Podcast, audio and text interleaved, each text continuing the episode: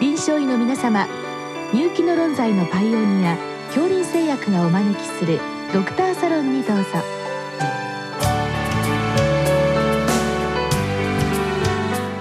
今日はお客様に東京医科歯科大学大学院歯科心身医学分野教授豊福明さんをお招きしております。サロンドクターは防衛医科大学校教授池脇勝則さんです。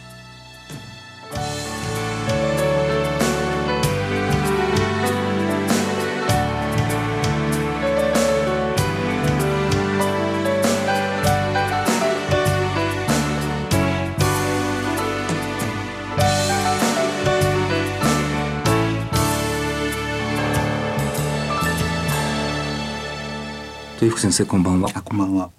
今日は下のしびれ感ということで質問いただきました。私のような内科医ですと患者さんの言う手足のしびれというのはなんとなくこう想像つくんですけれども舌のしびれ感これ先生具体的には患者さんどういう訴えなんでしょうか？あのヒリヒリとかピリピリとかっていう訴えが一番多くて例えて言うとなんかやけどの跡が残ってるようなだとかあるいはちょっと歯に擦れるようなピリピリだとかそういう訴え方の方が多いです、ね、ピリピリあるいはチクチクという表現もあるようですからしび、れ、まあ、大きく捉えるとしびれかもしれないですけど痛みという要素もあるということですか？そうですね。ですのであの歯医者の麻酔で麻痺したっていうしびれですか？と聞くとそれとは全然違うっていう答え方されるんです、ね、そういったものはあのいわゆる舌症というくくりの中に入る病気ということなんでしょうか？がほとんどですね。もう他に何かあのビタミン欠乏だとかあの貧血だとかって教科書に書いてあるようなことっていうのはあんまり経験しないっていうのが実際のところです。これ先生どういう方が多いんでしょうか？あこれもあの世界的にデータが来て大体中高年以降の女性の方が8割方っていうのが大体一致してて男性がまれにいらっしゃるっていうところ。女性が多い、ええ。うん。まあ後からもちょっとそういう話になるかもしれませんけど何かこう性ホルモンですとか、ええ、何か関係するんでしょうえっと更年期の話は前からずっと議論があったんですけど、えっと、2 3 0年ぐらい前にあのデータが出てあんまりホルモンとは関係しないし、うん、あとホルモン補充療法してもあんまりヒリヒリが取れないっていうようなデータが出てたと思います。うん、こういったそのしびれ感というのは四六時中続いてるんですか？それとも何か日内変動っていいんでしょうか？日内変動があのむしろ日内変動があるのがこの病気の特徴で午前中は割と良いかもしかしたら全然感じないぐらいの時からだんだん午後から夕方にかけて悪化していくっていう方がほとんどです。先生それでそのしびれのために眠れないっていうことは先生ないんですか？これが不思議なと眠れないとか食べれないっていうことはなくってむしろなんかお口にガムとか飴とか入ってるのが楽だったりとかです。もちろんその口腔内に虫歯ですとか潰瘍とか、ええ、明らかなその原因になるような異常はないわけですよね。っていう方がほとんどですね、うん、ただうちでもあの舌症って紹介された方にたまにあの内向性の舌がんとかいうのがちょっと何百人かに一人ぐらい経験したことがあるのでやっぱちょっとあの経過観察というのは大事だろうと思ってるんですけれども。ほとんどは原因不明っていうかその認性のもはないけれどもまあ稀だけれども、まあ、そういった病気もあるのでおそらく最初の時にはちょっとチェックが必要と。そうですね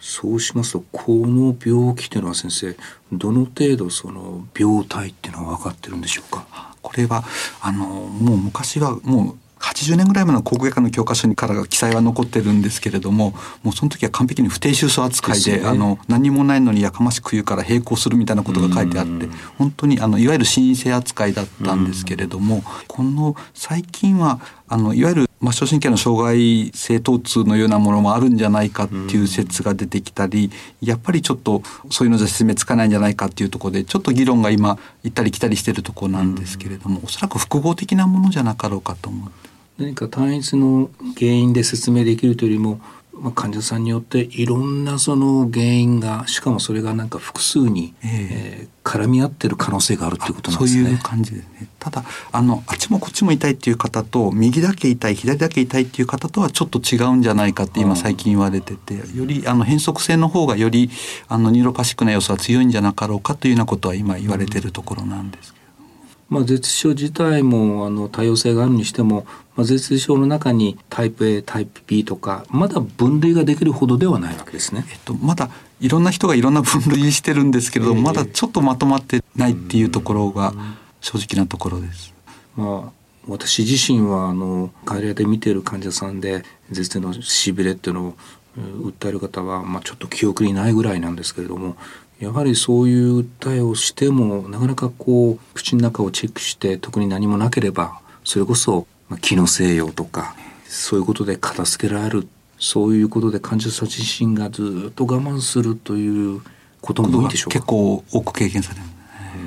うん、そしてまあいよいよということで例えば先生のところのような専門的な施設に紹介で来るということなんですか、はい。そういうケースが多いですね、うん、はい今先生そのネットでいろんな情報が入って、そういった担当の先生を介した紹介だけではなくて患者さん自身が、まあ、例えばネット上で見つけて来られるということも、もうこの10年は非常に多いです、そうですか。ちなみに今先生その日本の中でそういった頭痛症を専門的に見る医療機関というのはどの程度あるんでしょう？とざっとあの学会で精力的にやってるところが全国で大体10ぐらいはありますのでなんとかその地域でカバーできてるんじゃないかと思います。10って言いますとちょっと大きな都市でもう10ぐらいはいっちゃいますから。そうですね。大体その辺のところで、まあ、ちょっと濃淡はあって。そうですね、えー、あのまあ、そういったものに関しては基本的には、えー、と原因がないということは、まあ、除外診断ということになりますが、えーはい、えー、先ほどあの先生ががんがあるかもということでしたけれども、まあ、今日のご質問鑑別ということなんですけれども一応それ以外に鑑別すべき疾患というのは他にいくつかあるんでしょうか、えっとあのごくごく稀ですけれどもあのやっぱりあの三叉神経痛と絶縁神経痛のちょっとあの不全型みたいなのが後で分かったっていうこともあったりとかもありました。それとご高齢の方が増えてきたんですけれども結局痛い痛いっておっしゃってるんですけど実は認知症だったとかっていうなんか嫌なことをとにかくお口が痛い痛いっておっしゃってたっていうこともあったりでもしかしたら増えてくるかもしれないなと思って見てるとこなんですけど。なかなかそのあたりの鑑別はちょっと難しい、ね、難しいですね、えー、ある程度見ていく中で分かってくるかもしれないということですね。でその上でこの絶痛症という診断ができてさあそれをこう痛みを管理していくとなかなか難しそうですけども先生どういうふうにされてるんでしょう？ああの基本的にあのこれ50年ぐらい前からあの抗うつ薬が効くっていうことは分かってきてまして、うん、ある程度はあのお薬が効果あるんですけど大体その飲みにくいお薬が多くてですね副作用は出るしあと継続率も僕たちのデータ見たらやっぱりと半年間でやっぱり20%ぐらいしか継続してないっていうデータが出てですねやっぱなかなか飲み続けるというのも難しいかなっていうところはあるんですけれども。これ先生抗うつ薬もあの初期の酸管系の抗うつ薬から最近は SSRI ですとか SNRI とか新しい抗うつ薬が出てきましたけれども先生方もその主流として使われる抗うつ薬っていうのは新しいタイプが多くなっているんでしょうか、えっと、この辺もちょっと時代の揺れ動しがあってですね、えー、結局あの新しいやつは副作用が少なそうだけど胃腸障害は結構多かったりとかですね、結局痛みが取りきれないっていうケースも結構出たりとかして。ってあとちょっと医療経済的な問題もあってあの結局昔の方を今見直して上手に使えないかとかっていうことも今やってるところなんですけれども。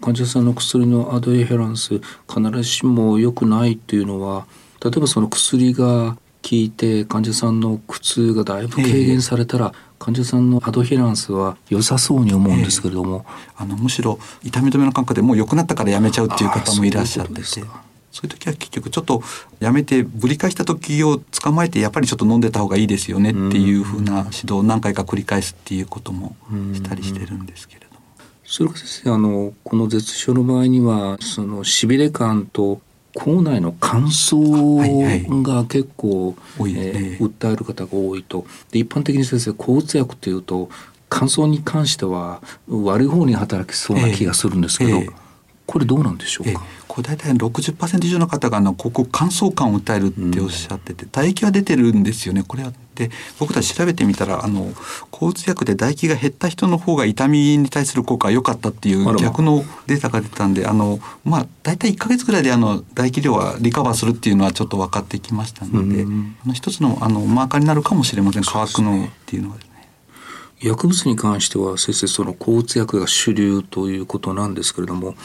なんとなく先生その、えーと、神経、えー、障害された疼痛となるとそういった神経障害性疼痛の治療薬、いわゆるあのプレガバリン、リリカですね、ああいったものを、まあ、他の疾患ではよく使われてますけれども、この頭痛症ではどうなんでしょうか？一部の方はあのまあまあいいかなっていうところなんですけどやっぱなんとなく使ってみると抗うつ薬より半分以下しか効かないっていうイメージがありますけどただあの副作用も少ないんで、少量であのうまくいく方も時々いらっしゃいますね。抗うつ薬の治療に関してちょっとまた戻りたいんですけどもいろんな種類の抗うつ薬があってやっぱその人それぞれあの効く薬効かない薬、えー、やっぱりちょっと違うんでしょうか、えー、どうもあるみたいなんですけどちょっとその使い分けがなかなか分からなくて困ってるんですけどただ基本的にはやっぱアミトリプチリンが一番あの効く方が多いというのはどうも世界的に一致した見解になってきているように思っています。えー、じゃあまあ初期の頃の抗うつ薬の方がむしろ、えー、先祖返りしちゃったところがあるんですね。そうですねちなみにこういった抗うつ薬以外の何か薬物っていうのは使われることあるんですか？えっとあの海外でもあのコロナゼパムがやっぱり推奨されてるところが多いんですけどやっぱりあのベンゾジャゼピンですのでちょっといろいろ依存の問題とかがまた言われててで、ね,、でも非常にあの副作用が少ない割にあの効いた感じはすごくされる方が多いのは多いんですけど、うん、続かないのがちょっと困ったとこそうすると今日木の先生方で外来でそういう訴えがあってえー、場合にはある程度こう慎重に抗うつ薬を試してみるというのもはいぜひぜひまああのそれが疑われて先生のところに紹介だとパンクしてしまいますものね。まああのいろいろ試されてまたそれでうまくいかないということであれば、うん、こちらもまた別のことを選んでいくというふうなこともありますので、あのぜひあの躊躇されないでいろいろいい治療されていただければと思いますけれども。勉強になりました。ありがとうございます。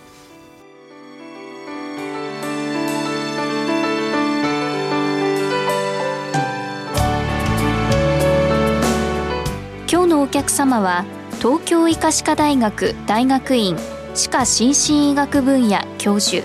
豊福明さん。サロンドクターは防衛医科大学校教授池脇勝則さんでした。それではこれで恐林製薬がお招きしましたドクターサロンを終わります。